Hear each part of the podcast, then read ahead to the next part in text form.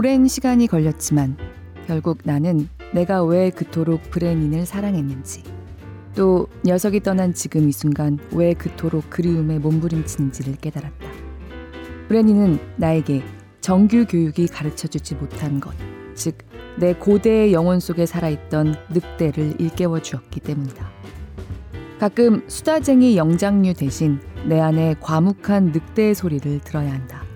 이 책은 내가 할 수 있는 유일한 방식으로 늑대를 대변하고자 하는 나의 노력이다. 안녕하세요. 골라듣는 뉴스룸에서 함께 책 읽는 시간 북적북적입니다. 저는 권애리 기자입니다. 혹시 반려동물과 함께 살고 계신가요? 뭐 저는 경제부 기자이기 때문에 산업적인 측면에서 반려동물 얘기를 지금까지 여러 번 기사로 쓰면서 주로 숫자로 얘기를 많이 해왔습니다. 우리나라 사람들의 30%는 이제 반려동물과 산다. 뭐 반려동물 산업이 뭐 여전히 블루오션이다. 뭐 주로 이런 이야기들을 일을 하면서는 하게 되는데 사실 반려동물이라고 함은 반려동물과 함께 그 인생을 보내고 계신 분들은 거의 다 공감하실 거예요. 그냥 가족입니다. 그래서 가족에 대한 얘기를 하는 것처럼 반려동물에 대한 얘기를 하게 되죠. 저도 어 어렸을 때 집에 와서 태어나자마자 저희 집에 와서 15년 동안 함께 했던 반려동물이 있습니다. 개였어요. 강아지. 제가 애리니까 저랑 돌림자를 써서 또리라고 이름을 지었거든요. 그런데 이렇게 얘기를 하면 아, 또 뭐 요새 어? 반려동물이라면서 막 엄청 막 동물 얘기만 하고 또 그런 얘기야라고 어, 생각하실 수도 있을 것 같은데 사실 저는 또리가 저희 집에 오기 전에 정말 개를 무서워했었어요. 엄마가 말하지 않고 surprise로 집에 개를 강아지를 데려다 놨다고 하는 말을 듣고 나야 개야 선택해 막 이러면서 엄마랑 막 싸우면서 집으로 갔던 날이 지금도 생생해요. 그런데 문을 딱 열자마자 제가 발 사이즈가 235mm인데요. 그 제 235mm짜리 운동화 속에 그 강아지, 새끼 강아지가 들어가서 고개를 바짝 그 들고 저를 올려다보고 있는 거예요. 정말 그 순간 사랑에 빠졌어요. 제가 첫눈에 반한 건 사람과 동물을 통틀어서 저희 또리가 처음이었고 그 후로 어, 낯선 존재에 대한 사랑이 인생을 어떻게 바꾸는지를 정말 체험을 하게 됐습니다. 그러니까 남의 사랑 얘기처럼 지루한 얘기가 없는데 이렇게 또리 얘기가 나오면 또 정신을 못 차리고 또 얘기를 조금 더 하게 되네요. 어, 제가 15년이라고 말씀드렸잖아요. 강아지 치고 이렇게 짧았던 건 아닌 편이라고 하는데 어쨌든 죽었고요. 어, 그 얘기를 하는 게 몇 년이 지난 지금까지도 저에게는 굉장히 어렵습니다. 그래서 지금 이 얘기를 괜히 꺼낸다는 생각도 또 하게 되는데, 어, 그래도 굳이 말씀을 드린 이유는 그 정도로 인간이 아닌 다른 동물과의 반려 관계, 공존, 같이 살아가는 일이 저에게 미친 영향이 컸고요. 아마 많은 반려동물과 함께 살아가는 인구가 사람들이 그런 경험을 각자의 삶 속에서 하고 있을 거라는 겁니다. 오늘 함께 읽고 싶은 책은 철학자가 쓴 일종의 자서전 같은 이야기입니다. 실제 이 저자가 대학에서 철학을 가르치고 있고, 어, 철학 이론을 세우는 학자고요.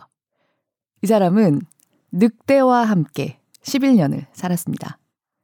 그리고 자신과 자신의 반려 관계였던 늑대 이야기를 통해서 세상과 삶과 자기 자신과 인간, 그리고 늑대에 대해서 고찰하는 책을 씁니다. 책 표지에 쓰여져 있는 이 책 속에 그대로 읽어드릴게요.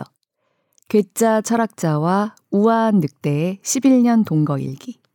철학자와 늑대입니다. 낭독을 허락한 출판사 추수밭에 감사드립니다.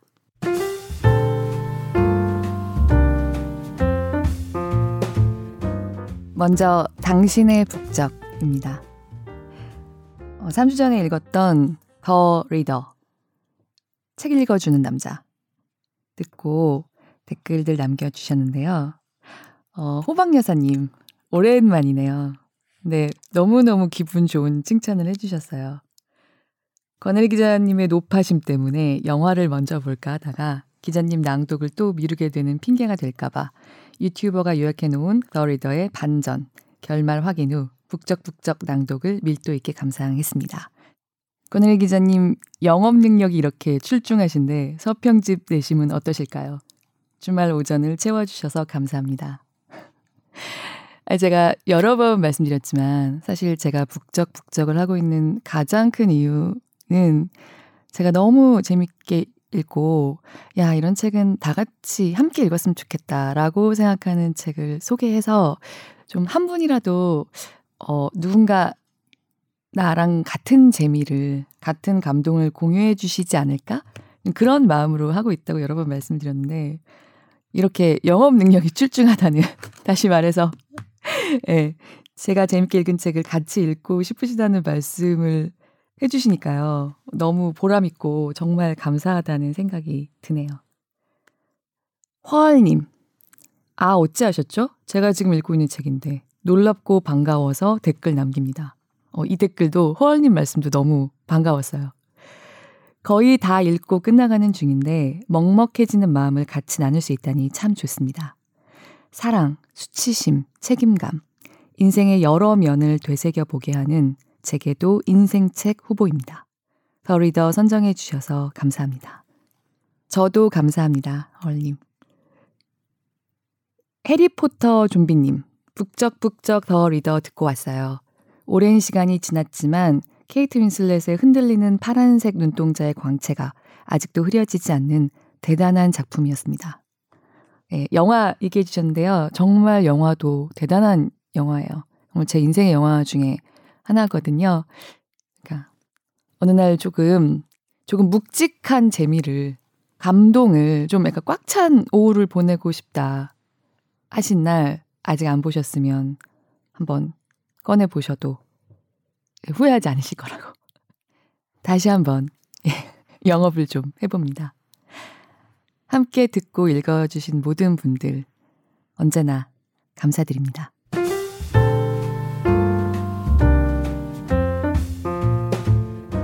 이 책을 쓴 마크 롤렌즈는 어, 이제는 많은 사람들에게 조금 더 친숙해진 개념인 동물권을 주장하는 철학자이기도 하고요.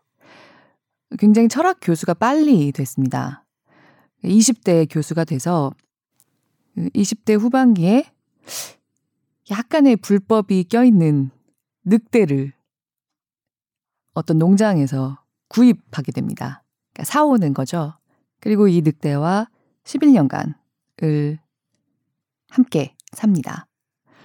제가 이 인간과 늑대의 동거 이야기에 대해서 어, 가타부타 더 설명을 덧붙이지 않고 먼저 본인의 소개부터 읽어보도록 하겠습니다.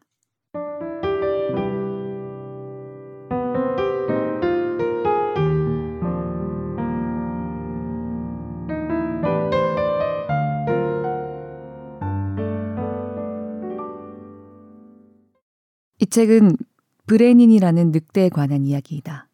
브레닌은 1990년대부터 2000년대 초반까지 10년 넘게 나와 동고동락했다.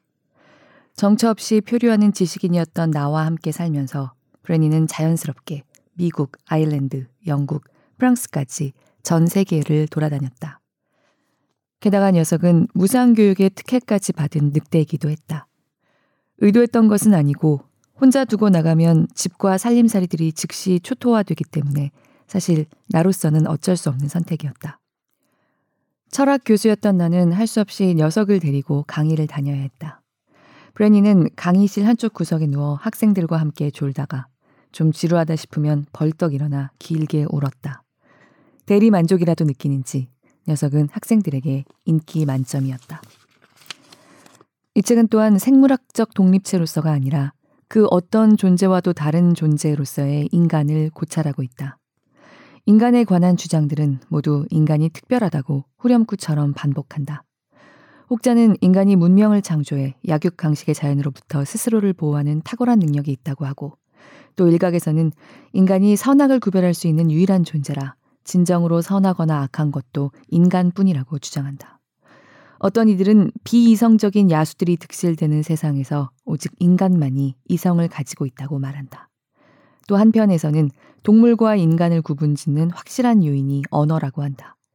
자유의지를 가지고 행동하는 것은 인간뿐이라고 하는 사람들도 있다. 인간만이 사랑을 할 수 있다는 주장도 있다. 오직 인간만이 진정한 행복의 근원과 특징을 이해한다고 말하기도 한다. 인간만이 죽음을 이해하기에 인간은 특별하다고도 한다. 하지만 나는 이들 중 어떤 것도 인간이 다른 존재와 확연히 구분되는 특징이라고 믿지 않는다. 우리가 동물은 하지 못할 거라고 생각하는 일들을 사실 동물들은 할 수 있다. 또 인간이 할 수 있다고 믿는 일 중에서 실은 할 수 없는 것도 있다. 아마 정도의 차이야 있겠지만 동물과 인간의 경계는 대부분 확연하지 않다. 사실 인간만이 지닌 고유한 특징이란 이런 이야기를 할 수 있다는 정도라고나 할까?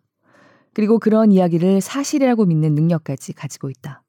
인간을 한 문장으로 정의 내린다면 자신이 규정한 모습을 믿는 동물이다. 인간처럼 잘 믿는 동물도 없다. 물론 오늘날처럼 각박한 시대에 인간의 특징을 논하는 것은 인간들 사이의 대립을 더 악화시킬 수 있다. 믿음은 한순간에 적대감으로 바뀔 수 있기 때문이다. 그러나 나는 인간과 인간을 구분하는 것이 아니라 인간과 다른 동물을 구분하려는 것이다. 즉, 무엇이 우리 인간을 만들었는가에 대한 이야기인 것이다. 각 이야기는 이른바 어두운 면이 있으며 그림자를 드리운다. 이야기의 이면에 드리워진 어두운 그림자에서 진정한 메시지를 읽을 수 있다. 내가 이것을 어둡다고 표현하는 것은 두 가지 이유에서인데, 첫째, 인간을 찬양하기는 커녕 듣기 불편하기까지 한 인간 본성을 반영하기 때문이고, 둘째, 진정한 메시지를 파악하기가 어렵기 때문이다. 이 둘은 서로 연관성이 없다. 우리 인간은 우리가 싫어하는 측면은 의도적으로 거부한다. 그리고 스스로 규정하는 인간의 모습 속에 이러한 특성이 반영되어 있음은 물론이다. 물론 늑대는 전통적으로 인간의 어두운 면을 대표하는 것으로 오인되기도 한다.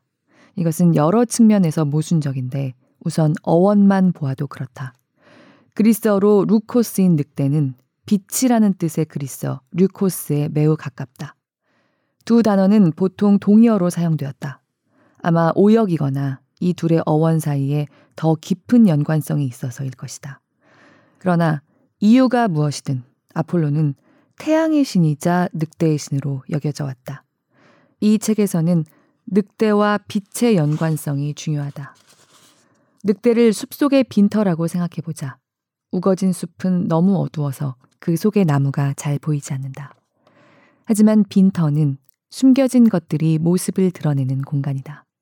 나는 늑대가 인간 영혼의 빈터와 같다는 것을 보여주고 싶다. 늑대는 우리가 규정하는 인간의 모습 속의 숨은 이면, 즉, 우리가 주장하는 인간이 아니라 실존하는 인간 그 자체를 보여준다. 우리는 늑대의 그림자 속에 서 있다. 그림자를 들이우는 방법은 두 가지다. 빛을 막거나 아니면 광원이 되어 다른 물체에 막히는 것. 나는 사람이나 빛이 만드는 그림자를 말하고자 한다. 늑대의 그림자란 늑대가 들이우는 그림자가 아니라 늑대가 바라는 빛 때문에 인간이 들이우는 그림자를 말한다. 그리고 이 그림자 속에 서서 우리를 뒤돌아보고 있는 것이 바로 우리가 인정하기 싫어하는 인간의 본질이다. 이 책의 생각들은 내 머릿속에서 나온 것이지만 사실은 내 것이 아니다. 물론 니체, 하이데거, 까미, 쿤데라, 리처드 테일러와 같은 사상가의 생각은 분명히 구분되겠지만 이는 내가 다른 누군가의 생각을 빌려왔다는 뜻이 아니다. 다시 한번 비유의 힘을 빌리자면 오직 인간과 늑대 사이의 공간에서만 나타날 수 있는 생각들이었다. 브레닌과 나는 앨라배마주 북동쪽 끝에 있는 리틀 리버 캐니언으로 가서 사실은 그러면 불법이지만 어쨌든 텐트를 치고 주말을 보내며 차가운 밤 공기 속에서 달을 향해 울부짖곤 했다. 좁고 깊은 협곡의 음울하고 어두운 참나무와 자작나무 숲 사이로 햇빛은 거의 들지 않았다. 해가 협곡의 서쪽 가장자리를 지나고 나면 그림자는 짙은 덩어리처럼 응고되었다.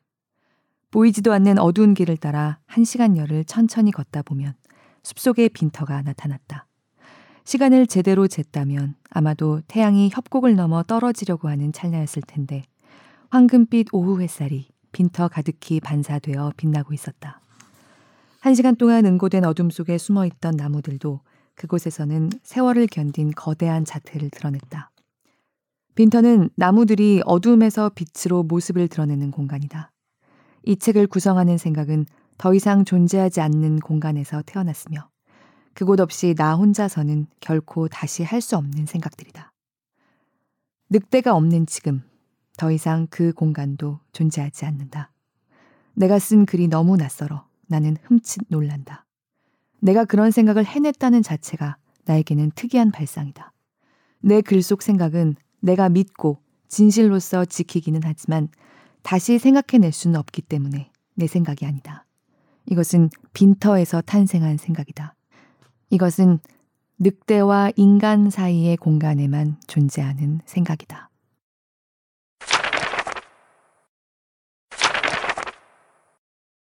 나는 단 한 번도 개를 무서워해 본 적이 없다.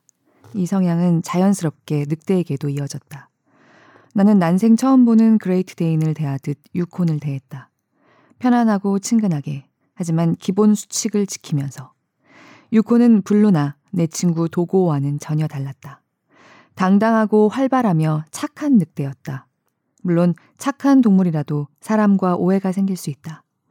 늑대도 마찬가지인지는 잘 모르겠지만 보통 개들은 사람의 손이 보이지 않을 때 물려고 한다. 자신의 머리나 목 뒤편을 쓰다듬는 손이 보이지 않는 순간 공격당할지 모른다는 두려움에 휩싸이기 때문이다. 그래서 나는 유콘이 내 손의 냄새를 맡도록 내버려 두었고 목과 가슴 앞쪽을 쓰다듬으며 나에 대해 편안히 느낄 때까지 기다렸다. 우리는 급속도로 친해졌다. 아마 다양한 가문비나무 종 중 하나에서 이름을 딴 듯한 브레닌의 어미 시카는 유콘만큼 키가 컸지만 팔다리가 훨씬 길고 날씬했다. 내가 사진에서 본 가늘고 긴 늑대의 모습에는 어미가 더 가까웠다. 늑대에도 여러 하위 종들이 있다. 시카는 알래스카 툰드라 늑대라고 들었다. 반면에 아빠 유코는 캐나다 북서부 맥켄지 밸리의 늑대였다. 새끼들에게는 조상들로부터 물려받은 다양한 종의 특성이 드러나 있었다. 시카는 발밑을 뛰어다니는 여섯 마리의 새끼 곰들 때문에 정신이 없어 나에게 큰 관심을 둘 수가 없었다. 동글동글하고 부드럽고 털이 복슬복슬한 것이 뾰족한 데라고는 하나도 없었기 때문에 내가 생각할 수 있는 가장 적절한 표현은 새끼 곰이었다. 회색 곰도 있었고 갈색 곰도 있었는데 세 마리는 수컷, 세 마리는 암컷이었다. 새끼 늑대라니 그냥 구경이나 한 번 하고 집으로 가서 천천히 고민해 보려고 찾아간 것이었다. 그런데 새끼들을 보는 순간 오늘 빈손으로 돌아갈 수 없다는 것을 알았다. 녀석들을 보자마자 나는 번개같이 수표책을 꺼내 들었고 주인이 수표를 받지 않는다고 말하기가 무섭게 차를 몰아 가장 가까운 현금 인출기로 가서 현금을 찾아왔다. 입양할 녀석을 고르는 것은 생각보다 쉬웠다. 수컷을 원했으므로 일단 후보가 셋으로 줄었다. 셋 중 가장 큰 놈은 회색이었는데 나중에 커서 아빠와 똑같은 모습이 될 거라는 것을 쉽게 알 수 있었다. 개들의 습성을 잘 알고 있었기 때문에 나중에 이 녀석이 문제가 될 것도 눈에 보였다. 두려움이 없고 에너지가 넘치며 다른 새끼들 위해 군림하고 있는 녀석은 알파 수컷이 될 운명이었다. 블루의 이미지가 퍼뜩 스쳐가면서 내가 생애 처음으로 키워보는 늑대인 만큼 호기를 부리기보다는 신중해야겠다고 판단했다. 그래서 나는 두 번째로 큰 수놈을 골랐다. 갈색의 털빛은 작은 새끼 사자를 연상하게 했다. 자연스럽게 웨일스어로 왕이라는 뜻의 브레닌이 떠올랐다. 고양이를 따서 이름을 지었다고 투덜댈지 모르지만 어쩔 수 없었다. 사실 어떤 면으로도 고양이의 모습은 전혀 없었다. 오히려 알래스카주의 드날리 국립공원 근처에서 온 grizzly bear의 새끼처럼 보였다. 당시 생후 육주였던 브레닌은 검은 얼룩이 있는 갈색 털에 꼬리 끝에서부터 주둥이 아래까지 이어지는 배는 크림색이었다. 발과 머리가 크고 다리가 단단한 것이 새끼 곰처럼 탄탄한 몸을 가지고 있었다. 눈은 꿀처럼 매우 어두운 노랑으로 자라면서 한 번도 변한 적이 없다. 강아지처럼 사람을 따르는 편은 아니었다. 아무리 기억을 더듬어 보아도 활달하게 사람에게 애교를 부리지는 않았던 것 같다. 그보다는 오히려 의심하는 성향이 강했다. 이 성향은 이후 나 이외의 사람에 대해서는 변하지 않았다. 이상하게도 나는 브레닌, 유콘, 시카에 대한 이 모든 것들이 다 기억난다. 브레닌을 내 눈 가까이 들어 올려 꿀처럼 노란 눈을 바라본 것이 기억난다. 내 손 안에 그 부드러운 털뭉치를 들어 올렸을 때의 느낌을 기억한다. 유콘이 뒷발로 일어서 큰 앞발을 문에 얹고 나를 내려다보던 것이 생생히 기억난다. 새끼들이 서로 즐겁게 뒹굴며 우리 안을 뛰어다니던 모습도 기억난다. 그러나 브레닌을 팔았던 사람에 대해서는 아무것도 기억나지 않는다. 그때부터 시작되었다. 향후 내 인생을 더욱 강하게 특징 지을 방향은. 나는 이미 인간에 대해서는 더 이상 관심을 가지지 않게 된 것이다. 늑대는 개들과는 차원이 다른 방식으로 우리의 삶을 지배한다. 그리고 사람은 점점 중요하지 않게 된다. 브레닌과 부모, 새끼들에 관해서는 작은 것 하나까지 모두 기억난다. 생김새, 느낌, 행동, 소리와 냄새까지. 활발하고 복잡하고 풍부하고 화려한 그 모든 상세한 것들이 아직도 내 마음속에 어제 일처럼 생생히 남아있다. 하지만 주인에 대한 기억은 희미하기만 하고 짤막한 요약문처럼 남아있다. 그의 이야기가 기억날 뿐 사람 자체는 생각나지 않는다. 그는 알래스카에서 함께 기르던 늑대 한 쌍을 데리고 이주해 왔다고 했다. 주법인지 연방법인지는 모르겠으나 순수혈통의 늑대를 사고 팔거나 기르는 것은 불법이었다. 늑대와 개의 혼혈종만 법적으로 허용되고 최대 96%까지 늑대 혈통이 허용되었다. 하지만 그는 나에게 사실 이들이 늑대계 혼혈종이 아니라 늑대라고 했다. 불과 몇 시간 전까지만 해도 내가 늑대계를 입양하리라고는 상상도 못했으니 사실 나는 신경도 쓰지 않았다. 그에게 500달러를 지불하고 나니 은행에 거의 잔고가 남아있지 않았다. 브레닌을 데리고 집으로 돌아온 그날 오후부터 우리의 관계를 어떻게 규정할지 치열한 고민이 시작되었다.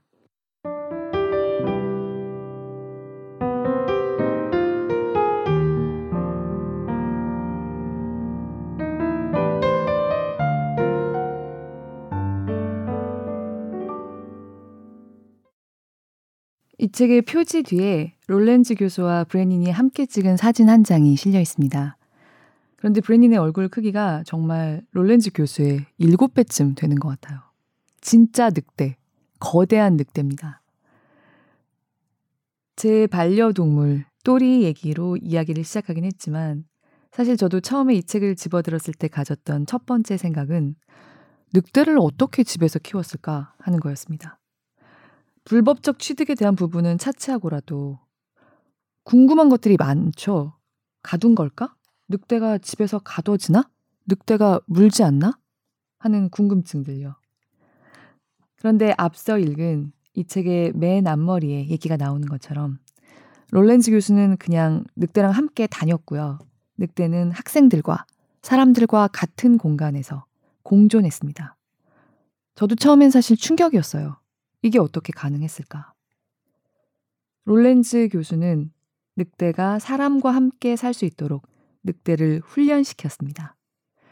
종속시킨 게 아니라 자신의 늑대는 사람과 함께 살도록 인생이, 아니, 늑대생, 늑생의 조건이 결정 지어졌으니까 공존이 가능하게 훈련을 시켰다는 겁니다. 그리고 늑대가 자신과 나란히 걷도록 훈련시키는데 10분밖에 걸리지 않았습니다. 어떻게 그게 가능했는지 이 책을 통해서 직접 확인해 봐 주시면 좋을 것 같아요.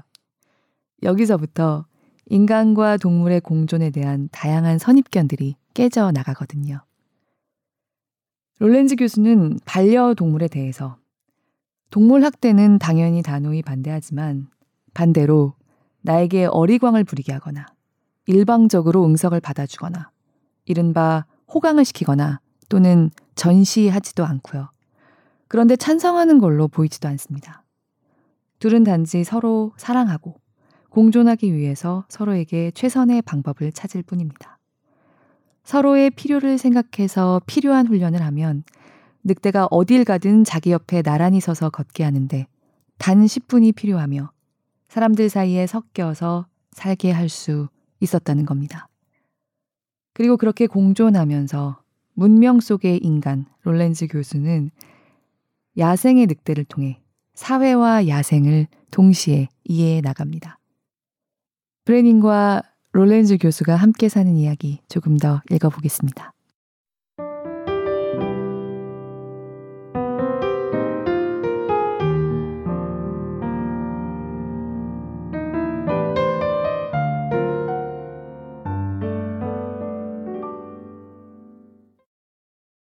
물론 예상하지 못했던 삶이 반드시 좋다는 것은 아니다.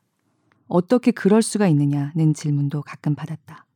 다시 말하면 어떻게 자연 속에 살던 야생 동물을 데려다가 전혀 자연스럽지 못한 생활을 하도록 강요할 수 있느냐는 비난이다. 이런 질문을 하는 사람들은 계층이 정해져 있다. 중산층의 진보적인 학자들로서 이전에 개를 키워본 경험이나 지식이 없는 친환경주의자들이다.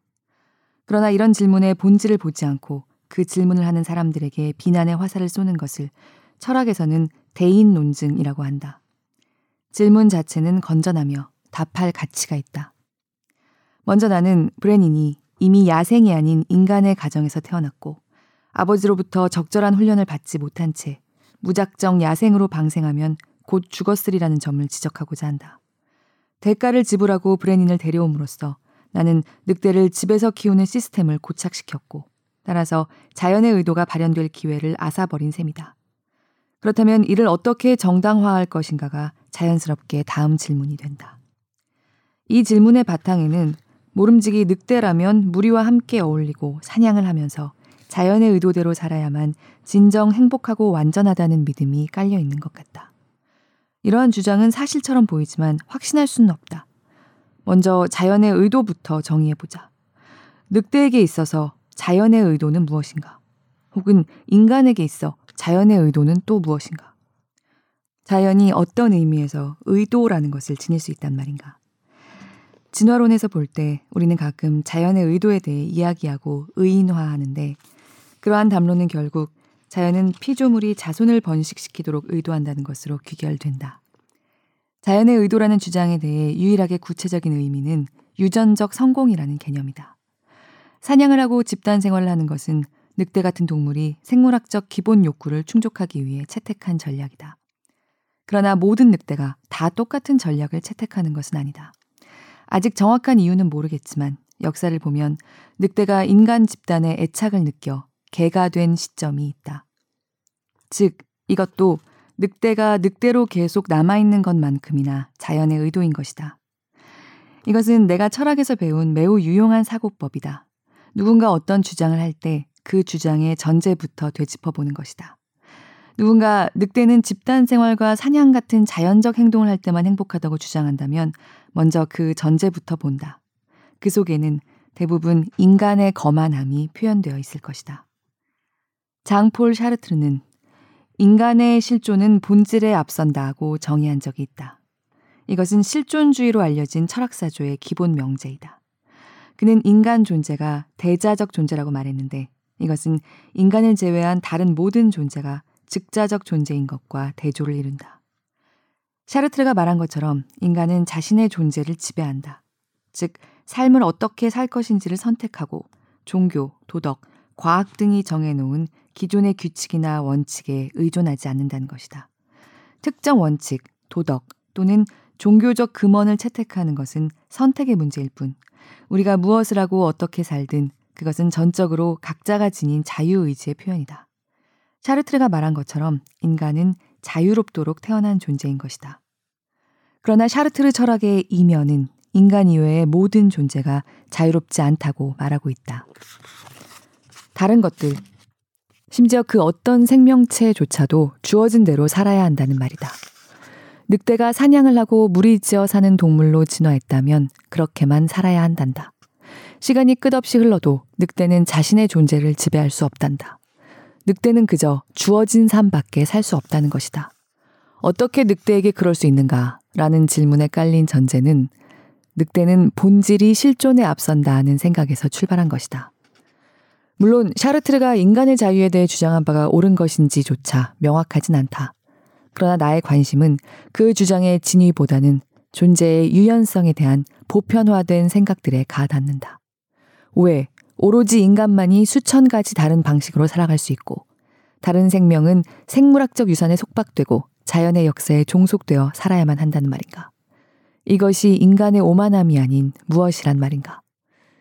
2년 전 아테네로 출국하는 아침 비행기를 타기 전날 저녁, 게트윅 공항 근처 한 호텔의 비어 가든에 앉아 있는데 여우 한 마리가 다가왔다. 녀석은 마치 개처럼 1미터도 채 안 되는 곳에서 음식물 부스러기라도 던져주기를 기다리듯 얌전히 앉아 있었다. 나는 먹을 것을 주었다. 여 종업원은 녀석이 호텔의 단골이며 다른 호텔에도 자주 등장한다고 귀띔해 주었다. 이 여우를 타일러 보자. 너는 야생의 방식으로 쥐를 사냥해야 한다고. 너는 나와는 달리 본질이 실존에 앞서니까 존재를 지배할 필요가 없다고. 우리는 여우를 그저 야생에서 쥐를 사냥하는 존재로만 격화시킨다. 여우의 지능과 풍부한 계략을 샤르트르가 규정한 존재라는 제한적인 개념 속에 가둬버리고 만다. 여우의 본질은 역사와 운명의 우여곡절 속에 계속 변해왔다. 그렇기 때문에 여우란 무릇 이래야 한다는 여우의 존재도 변화하는 것이다.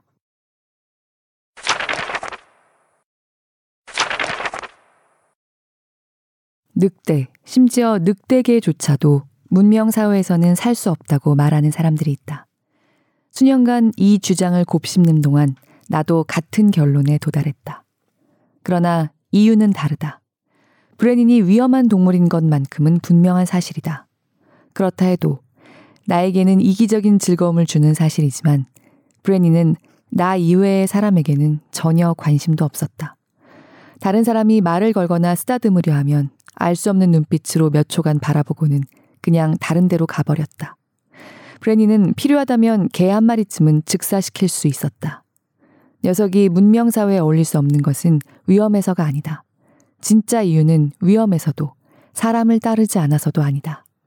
오직 영장류만이 진정으로 문명화될 수 있기 때문이다. 브레닌이 한 살쯤 되었을 때인가. 어느 날 저녁 나는 TV 앞에 앉아 혼자 사는 미국 남성들의 주식이라고 할 수 있는 MSG 범벅인 간편식 헝그리맨을 먹고 있었다. 브레니는 먹이를 낚아채려는 매처럼 내 옆에 엎드려 접시를 노리고 있었다. 그때 갑자기 전화벨이 울려 나는 거실 탁자 위에 접시를 두고 전화를 받으러 갔다. 혹시 와일리 코요테가 로드러너를 쫓아가다가 절벽으로 떨어지는 장면을 아는지. 추락 직전 뭔가 잘못된 것 같아 그제야 미친 듯 사지를 허우적댈 때의 당황한 표정을 떠올려 보라. 전화를 끊고 돌아오니 이런 상황이 벌어져 있었다.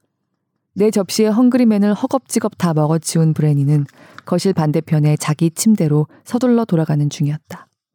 내가 돌아올 줄 몰랐던 것도 아니지만 당황한 녀석은 고개를 돌려 나를 보더니 다리 한쪽만 앞으로 내디딘 채 그 자리에 얼어붙어 서서히 와일리 코요테의 당황한 표정으로 바뀌는 중이었다. 눈빛 가득했던 호기심은 혼란해서 결국 당혹감으로 바뀌고 있었다. 와일리 코요테는 벼랑 위로 풀쩍 뛰어내리기 직전 가끔 이런이라고 쓰여진 푯말을 들어 올리곤 했다. 만약 브레닌에게도 이 푯말이 있었다면 들어 올리고도 남을 상황이었다. 비트겐슈타인은 한때 사자가 말을 하더라도 사람들은 알아듣지 못할 것이라고 말한 적이 있다. 그는 말할 것도 없이 대단한 석학이다.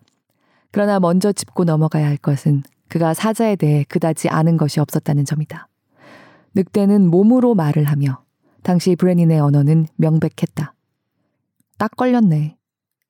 이런 좀도둑질 정도는 시침이 뚝 떼고 능청을 떨며 넘어갈 수도 있었을 것이다. 접시가 왜 비었는지 나는 몰라요. 내가 안 그랬어요. 내가 와보니까 저렇게 되어 있던데요. 라든지.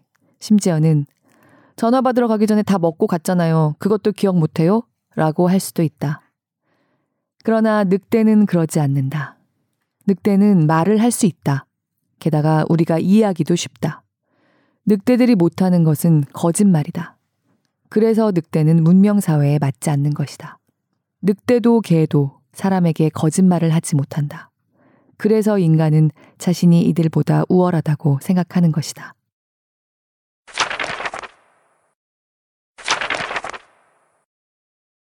늑대를 계속 지치게 만들어 통제하는 것은 한 가지 방법이다. 그러나 잠깐만 생각해 보아도 그다지 좋은 생각이 아니라는 것을 알 수 있다. 사실 처음에는 브레닌도 좀 지쳤다. 나도 마찬가지였다. 그러나 내가 지치는 것이 문제가 아니었다. 왜냐하면 의자를 정원으로 끌고 나가는 것은 내가 아니었기 때문이다. 반면에 브레니는 점점 더 튼튼해져서 언제든지 집과 기물을 파손할 수 있는 가능성이 더 높아졌다.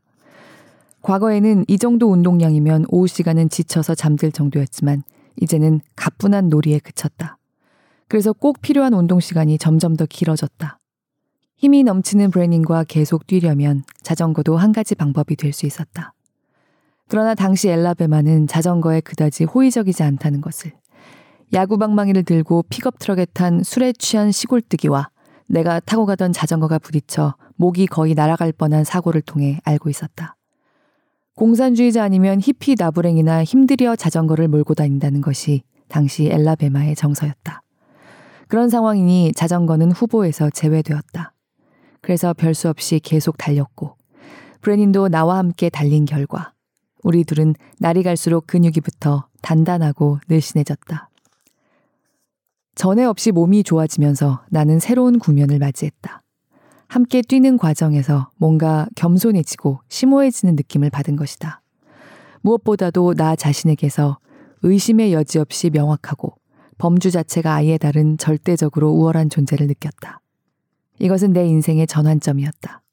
나는 자신감 넘치는 남자였다. 거만해 보였을 테지만 혹시라도 그런 기색을 못 느꼈다면 내가 잘 숨겨서일 것이다. 나는 어느 누구도 부러워해 본 적이 없으며 사람들 앞에서는 전혀 위축되지 않았다. 그러나 이제 나는 내가 나 자신이기보다 브레닌처럼 되고 싶어 한다는 것을 깨달았다. 나의 깨달음은 근본적으로 미학적인 것이었다. 우리가 함께 달릴 때면 브레니는 개와는 전혀 다른 우아하고 효율적인 동작으로 땅 위를 미끄러지듯 달렸다. 개들의 경우 아무리 세련되고 효율적이라 해도 빠르게 걸을 때는 발이 수직 방향으로도 움직인다. 개를 키운다면 한번 자세히 관찰해 보라. 발이 앞으로 나아갈 때 미세하게 남아 위아래로도 움직인다. 그리고 이런 발의 움직임은 어깨와 등에도 전달된다. 자세히 보면 개가 앞으로 나아갈 때마다 어깨가 들썩이는 것이 보일 것이다. 견종에 따라 이런 움직임은 뚜렷하거나 미세하게 정도의 차이는 있더라도 자세히 관찰하면 공통적으로 그런 움직임을 볼 수 있다.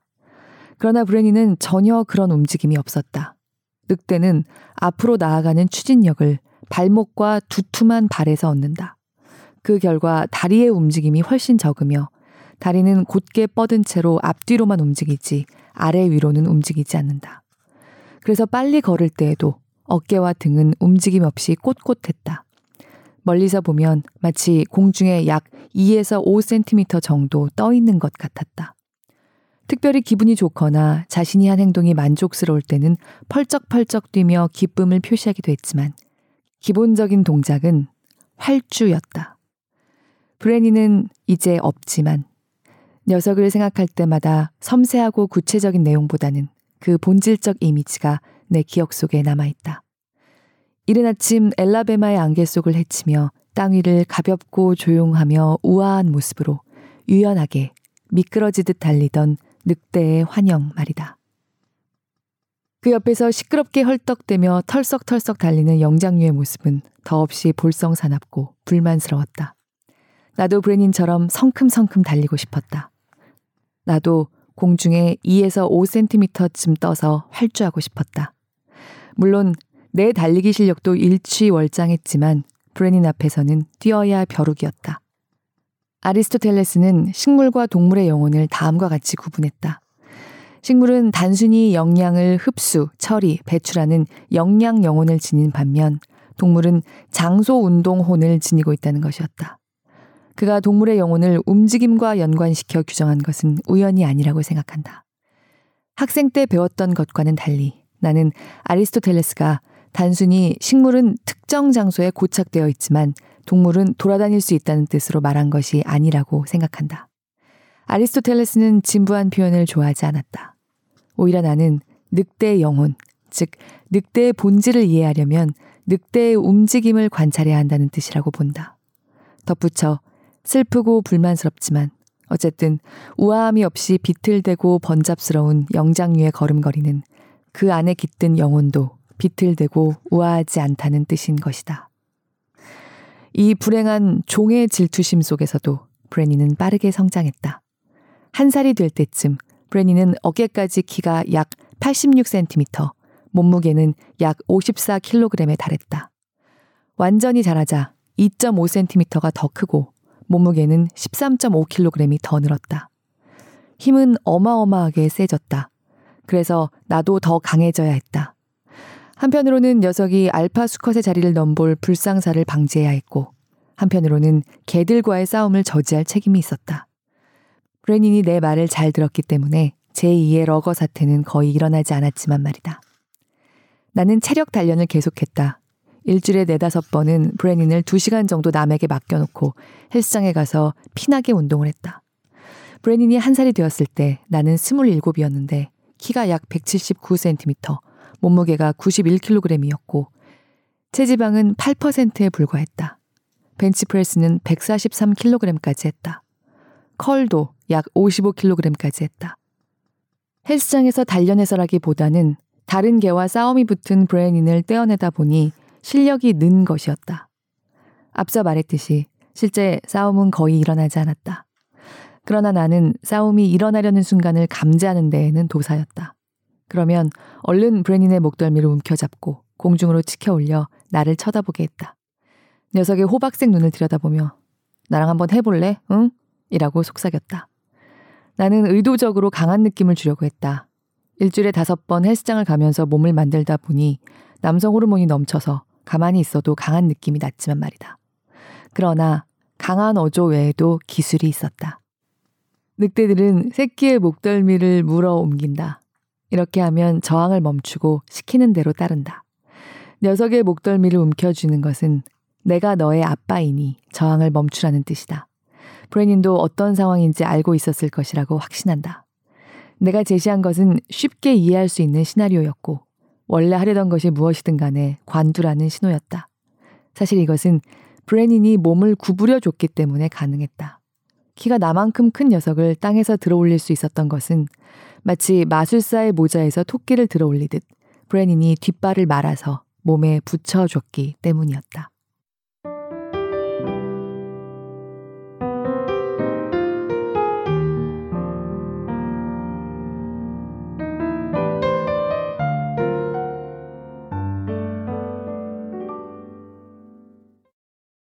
사실 이 책에도 잠깐 인용되지만 시튼의 동물기라는 책이 있습니다. 제가 시튼의 동물기를 요즘 대학생들은 들어본 적이 없다는 말을 골룸의 대학생 인턴 PD들에게 듣고 잠시 문화 충격을 받았는데요. 시튼의 동물기 혹시 모르세요? 저 어렸을 때는 안 읽은 아동은 있어도 못 들어본 아동은 없었을 책이 아닌가 싶거든요. 저는 시튼의 동물기를 너덜너덜해지도록 여러 번 열광적으로 읽었고요. 제일 좋아했던 얘기는 그 중에서도 늑대 로보의 이야기였습니다. 롤렌즈 교수가 그 얘기를 이 책에서도 잠깐 언급해요.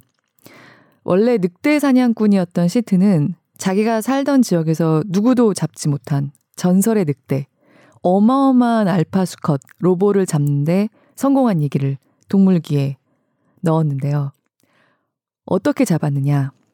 로보의 짝, 블랑카의 시체를 덫 주변에 문질러서 냄새를 퍼뜨립니다. 로보는 블랑카를 잃은 뒤에는 늑대생의 의지를 잃은 상태였습니다. 블랑카의 냄새를 쫓아와서 저항하지 않고 그냥 시튼에게 죽임을 당합니다. 제가 살면서 읽어본 가장 슬픈 러브스토리 중에 하나고요. 어려서 정말 눈물을 쏙 뺐었어요. 그래서인가 어려서부터 저는 늑대에 좀 환상이 있었습니다. 로보를 죽인 시튼도 로보를 종 대 종, 인간 대 늑대로 존경하고 경외했다는 게 행간에 물씬 묻어나요. 그리고 이 책, 철학자와 늑대를 읽으면서 진짜 늑대가 내 옆에 있으면 어떻게 될까 하는 궁금증을 간접적으로나마 여러 가지 해소할 수 있었습니다. 앞서 말씀드린 것처럼 롤렌즈는 철학자고요. 이 책은 본격 철학 이론서는 아니지만 사실 늑대와의 동거를 통해 사람을 고찰하는 내용이 주를 이루는 철학 도서입니다. 그리고 정말 흠잡을 데 없이 잘생겼고 군더더기 없이 편안한 그 브레인인의 표지 뒤 얼굴을 마음속으로 곱씹으면서 늑대와의 삶으로 롤렌즈 교수가 도달한 여러 가지 사유들에 상당히 공감하게 됩니다. 사실 이 책에는 브레닌이 여자들에게 얼마나 인기 만점이었으며 결과적으로 그게 젊은 교수였던 롤렌즈 본인이 한때 여자들을 꼬시는데 얼마나 유리하게 작용했는지도 조금 들어 있습니다.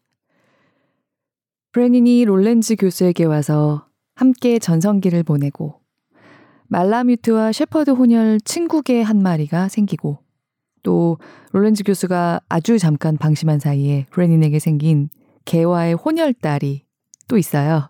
그 딸 한 마리가 또 생기고 이렇게 늑대계 두 식구가 들어와서 아빠 늑대 브레닌이 이들을 보살피고 늙고 병들고 그리고 죽은 이야기까지 이 책을 집어들면 모두 만나시게 됩니다. 롤렌즈 교수가 브레닌을 잃고 통곡할 때 비슷한 일을 겪어본 사람들은 마음이 아파서 책장을 더 넘기기 많이 두려워집니다. 하지만 그 죽음까지도 늑대의 죽음이 인간에게 또 가르쳐 주는 것이 있습니다. 말씀드린 것처럼 살면서 읽은 철학책 중에 가장 재밌었습니다. 제게는.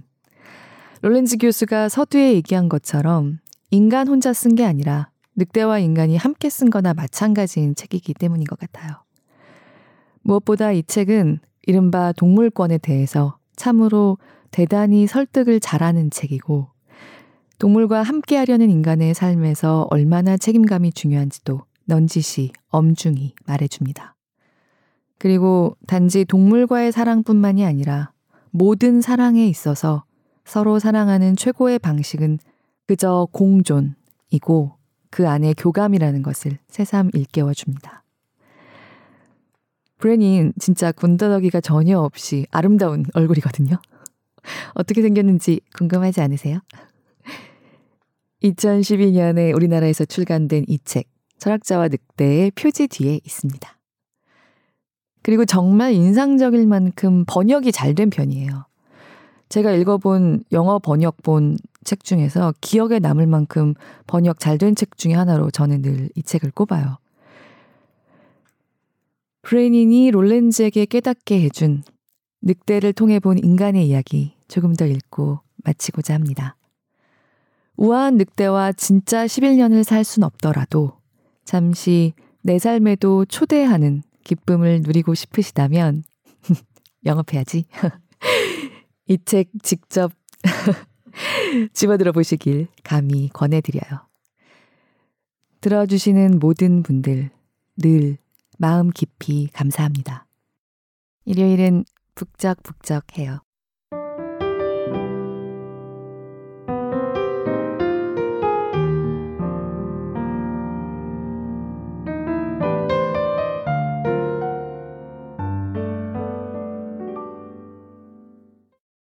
나는 항상 약자에 대한 태도를 보고 사람을 평가한다. 돈 많은 손님이 식당 종업원을 어떻게 대하는지, 상사가 부하 직원을 어떻게 대하는지를 본다. 그러나 이것이 인간성 시험의 종착지는 아니다. 모욕을 받은 종업원은 손님의 수프에 침을 뱉거나 더한 일을 할 수도 있다. 부하 직원은 일을 엉망으로 처리해서 상사가 그 위의 상사에게 혼나도록 할 수도 있다. 약자에게 어떻게 대하는지를 보면 그 사람에 대한 중요한 사실을 알 수 있지만 절대적으로 힘이 약한 무력한 이들을 대하는 태도를 보면 그 사람을 거의 다 파악할 수 있다. 쿤데라가 말했듯이 가장 무력한 존재는 바로 동물들이다. 모순적이게도 전통적으로 인간 영혼의 어두운 면을 상징하는 동물인 늑대 브레니는 실제로 쿤데라의 시험에서 그다지 성적이 나쁘지 않았다. 거칠고 무지막지한 싸움은 항상 자기만큼 크고 공격적이며 폭력적 성향도 비슷한 개와의 사이에서만 일어났다. 달리 말하면 브레니는 실제적 혹은 잠재적 위협을 느끼는 상대와만 싸움을 한 것이다. 대부분 동료 럭비 선수들이나 친구들이 키우는 개들이었다. 이 중에는 상대 개들을 도발하기 위해서라면 유리창을 머리로 들이받아 깨부술 기세인 개들도 있었다. 그런 개들이 실제적 혹은 잠재적 위협이라는 것은 단순하고 객관적인 사실이다. 누가 보아도 자기보다 약한 개들에게 브레니는 무관심하거나 이상할 정도로 친근하게 대했다. 6개월 된 수컷 레브라도 한 마리가 멀리서 브레닌을 향해 달려오고 그 뒤로는 견주가 미친 듯이 달려오던 것이 기억난다. 흥분한 레브라도가 브레닌을 덮쳤고 브레닌은 이런 상황을 매우 싫어했다. 하지만 이미 벌어진 일이라 어쩔 수가 없었다. 결국 레브라도의 머리 전체를 입에 넣고 저항하지 못하도록 저지했다. 그때 레브라도 주인의 표정은 혼자 보기 아까웠다. 내가 과거를 너무 아름답게 기억하고 있는지도 모르겠지만 쿤데라의 기준으로 보았을 때 브레니는 도덕적 명성을 오롯이 유지하고 있었다고 판단된다. 진정한 인간의 선은 아무런 힘이 없는 이들을 대할 때 발현되듯이 약함, 최소한 상대적인 약함도 인간악의 필요 조건이다. 그리고 인간의 근본적인 직무유기가 나타나는 지점이 바로 여기라고 나는 생각한다. 인간은 다른 존재의 나약함을 조작하는 동물이다. 늑대를 잡아서 개로, 들소를 잡아서 소로 길들이고 종말을 잡아다 거세시킨다. 이렇듯 인간은 동물을 약하게 만들어 이용한다. 이런 면에서 동물의 왕국에서 인간의 행태는 단연 독보적이다. 학대받은 소녀는 아직 어려서 무력했다. 그러나 만 오천 년에 걸친 사회적, 유전적 조작의 산물인 솔로몬, 카민, 와인의 개들은 결국 전기 충격이 가해지는 왕복 상자에 갇히는 운명에 처해질 수밖에 없었다. 약하고 무력한 존재를 학대하는 것은 인간만이 아니다. 그렇게 할 수밖에 없는 자연의 법칙에 의해 모든 동물들이 약자를 이용한다. 늑대 무리는 삼림 순록 무리에게 공격의 위협을 계속해 취약한 대상을 찾아낸다. 취약한 대상이 포착되면 그놈을 집중 공략한다. 어미 늑대는 약한 새끼를 죽인다. 삶은 강자로부터 약자를 솎아내는 매우 불편한 과정이다. 삶은 이처럼 본질적으로 냉혹하다. 그러나 인간의 특징은 삶의 이런 냉혹함을 더욱 정교화하여 강화한다는 데 있다. 인간은 삶을 한 차원 더 냉혹하게 만든다. 만약 우리가 인간을 한 문장으로 정의한다면 인간은 스스로 악의 가능성을 조작하는 동물일 것이다. 우리가 이런 동물이라는 것은 우연이 아니다. 앞서 살펴보았듯이 영장류에게는 사회적 지능이 가장 중요하다. 영장류 집단 내에서 그렇게 했기 때문에 다른 동물의 약함을 조작하는 것에도 너무나 노련하다. 영장류의 속임수와 계략은 자신보다 강한 영장류를 자신보다 약하게 만드는데 목적이 있다. 우리 안의 영장류는 언제나 다른 영장류를 약화시킬 가능성을 모색한다. 그리고 항상 악을 행할 기회를 엿보고 있다. 중요한 것은 뿌린 대로 거둔다는 것이다. 결국은 자신에게도 똑같은 대우가 부메랑이 되어 돌아올 것이고 결정적으로 자존감을 해치는 결과를 가져오기 때문에 상대방을 항상 착취의 대상 혹은 무력화시킬 대상으로만 간주할 수는 없다. 우리 안에서 조작한 약함은 근본적으로 우리 자신과 우리의 악행을 인식하는 방법이기도 하다. 우리는 늘 변명을 둘러대기에 바쁘다. 징징대며 악행을 가볍게 보이게 할 구실을 늘어놓는다. 스스로에게 또 상대에게 불가피했다고 정당화하느라 여념이 없다. 사실일 수도 있다. 그러나 우리의 약함은 이것이 중요하다고 생각하는 데에 있다. 늑대는 변명을 하지 않는다. 그저 할 일을, 해야 할 일을 하고 결과를 받아들인다. 악이 의학적 질환이나 사회적 병폐의 결과라고 보는 생각은 결국은 우리가 주도 면밀하게 구축한 타인의 무력함을 우리 자신에게도 조작했기 때문이다. 우리는 인간이 더 이상 도덕적 평가에 타당한 대상이 아니라고 생각한다. 인간의 선악은 무언가 도덕이 아닌 다른 어떤 것, 즉, 불가항력적으로 설명해야 할 상황이라고 말이다. 도덕적 상태를 정당화하고 악의 조작에 공모한 것을 변명하며 부족한 도덕성을 얼버무리는 것은 결국 악의 조작이 궁극적으로 발현된 것으로서 우리가 우리의 영혼 속에 열심히 구축해온 약함을 가장 명확하게 표현해주고 있다. 오직 인간만이 자신이 약하다는 이유로 부족한 도덕성을 변명하고 있다는 명징한 사실을 자각하지 못한다. 인간은 더 이상 변명 없이는 살아갈 수 없을 만큼 그리고 신념을 지켜낼 수도 없을 만큼 약해졌기 때문이다. 인간은 자신에 대해 객관적이기가 매우 어렵기 때문에 이런 생각을 하기 힘들어한다. 나 또한 뭔가 놓치고 있는 것은 아닌지 의심스러우니 말이다. 그러면 여기서 객관성 훈련을 해보기로 하자. 중세 철학자들은 영원의 관점으로 응시하면 이라는 아름다우면서도 의미심장한 표현을 사용했다. 영원의 관점으로 응시하면 우리는 넓디 넓은 우주의 무수한 별들 속 한 점에 불과한 존재이다. 영원의 관점으로 응시하면 인간은 그저 다른 종들과 함께 하나의 종에 불과하며 그것도 세상에 등장한 지 얼마 되지 않은 티가 팍팍 나는 축에 속한다. 복잡한 개념을 두고 씨름하는 내 일을 영원의 관점으로 응시하면 어떨까? 2에서 5cm 정도 공중에 떠서 활주하는 듯이 보이는 브레닌의 우아한 달리기 능력을 영원의 관점으로 응시하는 것보다 나의 개념 작업을 응시하는 것이 더 중요해야만 하는가? 나의 개념 작업을 영원의 관점에서 응시하는 것이 더 중요하다고 생각하는 것은 하찮은 자만이다. 우리가 다른 동물들을 판단할 수 없다면, 인간이 다른 동물들보다 우월하다는 객관적인 근거가 없다면, 우리는 다른 동물들을 존경할 수 있다.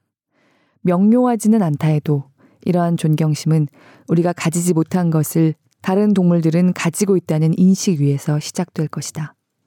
보통 누군가를 존경하는 마음은 자신이 가지지 못한 점을 발견할 때 나타난다. 그렇다면 영장류액이 없는 어떤 점 때문에 옆에서 달리고 있는 이 늑대가 존경스러운가? 물론 내가 결코 흉내낼 수 없는 종류의 아름다움이 있었다. 늑대는 이것을 가장 극명하게 구현한 존재이며 누구라도 이런 늑대와 함께 있으면 그 아름다움에 찬탄하지 않을 수 없다. 매일 조깅을 시작할 때 나는 아무리 기분이 우울하더라도 그처럼 조용하고 활주하는 듯한 아름다움을 보면 항상 기분이 좋아졌다. 심지어 내가 살아있다는 기분이 들었다. 더 중요한 것은 그렇게 되고 싶은 욕망 없이 그 아름다움을 보기는 어렵다는 것이다. 그러나 만약 늑대의 기술이 내가 범접할 수 없는 것이라면 그 밑에 있는 것은 무언가 다른 것이었다. 바로 내가 최소한 비슷하게나마 흉내낼 수 있는 힘이었다. 내 안의 영장류는 약함을 다루는 심술궂고 우아하지 못한 생명체이다. 그것은 다른 존재를 조작하고 또 그 부작용으로 스스로도 고통받는 약함이며 삶의 발판인 도덕적 악을 허용하는 약함이다. 하지만 늑대의 기술은 힘에 기반하고 있다. 브레닌이 두 달 정도 되었을 때 평소처럼 럭비 연습에 데리고 간 적이 있었다. 당신은 녀석이 러거를 괴롭히는데 관심이 있을 때였고, 러거는 브레닌을 전혀 좋아하지 않았다. 결국 러거는 화를 못 참고 브레닌의 목을 물어 땅에 매다 꽂았다. 힘이 대단한 러거가 한순간에 벌인 일이었다. 당시 러거는 브레닌의 가녀린 목 정도는 나뭇가지처럼 쉽게 부러뜨릴 수도 있었다. 불독이 쿤데라의 시험을 통과하는 순간이었다. 그러나 지금껏 내 기억 속에 생생히 남아있는 것은 당시 브레닌의 반응이었다. 대부분의 강아지들은 놀라고 겁을 먹어 비명을 지를 것이다. 그러나 브레닌은 신음소리만을 냈다. 강아지가 내는 소리라기보다는 어린 나이에 맞지 않게 침착하며 깊게 울리는 신음소리였다. 그것은 힘이었다. 바로 내가 항상 원했고 앞으로도 원할 힘이었다. 영장류인 내게 늘 부족하지만 결코 잊지 않고 간직해야 할 도덕적 의무를 일깨우는 힘이었다. 내가 두 달 된 새끼 늑대만큼만 힘이 있다면 나는 도덕적 악이 결코 자라나지 못할 토양이 될 것이다. 영장류는 어둠의 복수를 계획하기 위해 황급히 달아날 것이고 자신보다 강하고 자신을 모욕한 자들을 약화시킬 방안을 모색할 것이다. 그 작업이 끝나면 악은 실행될 수 있다. 나는 우연히 태어난 영장류다. 그러나 나는 자기를 땅바닥에 매다 꽂은 불독에게 저항하며 낮은 신음소리를 내는 새끼 늑대에게서 최고의 나를 발견한다. 신음은 고통이 다가옴을 예견하는 것이며 고통은 삶의 본질이다. 그것은 내가 새끼 늑대 외에는 아무것도 아니라는 깨달음이고 삶이라는 불독이 언제든지 나뭇가지처럼 나를 부러뜨릴 수 있다는 깨달음이다. 그러나 동시에 결코 물러서지 않겠다는 의지의 표명이기도 하다. 신념이 강하다는 면에서 보통과는 다른 독특한 철학자 동료가 있었다. 그는 항상 학생들에게 오물이 튀어봐야 믿는다고 말하곤 했다. 아마 그럴지도 모른다. 사고가 터져봐야 사람들은 신을 찾는다. 사고가 터질 때 나는 작은 새끼 늑대를 생각한다.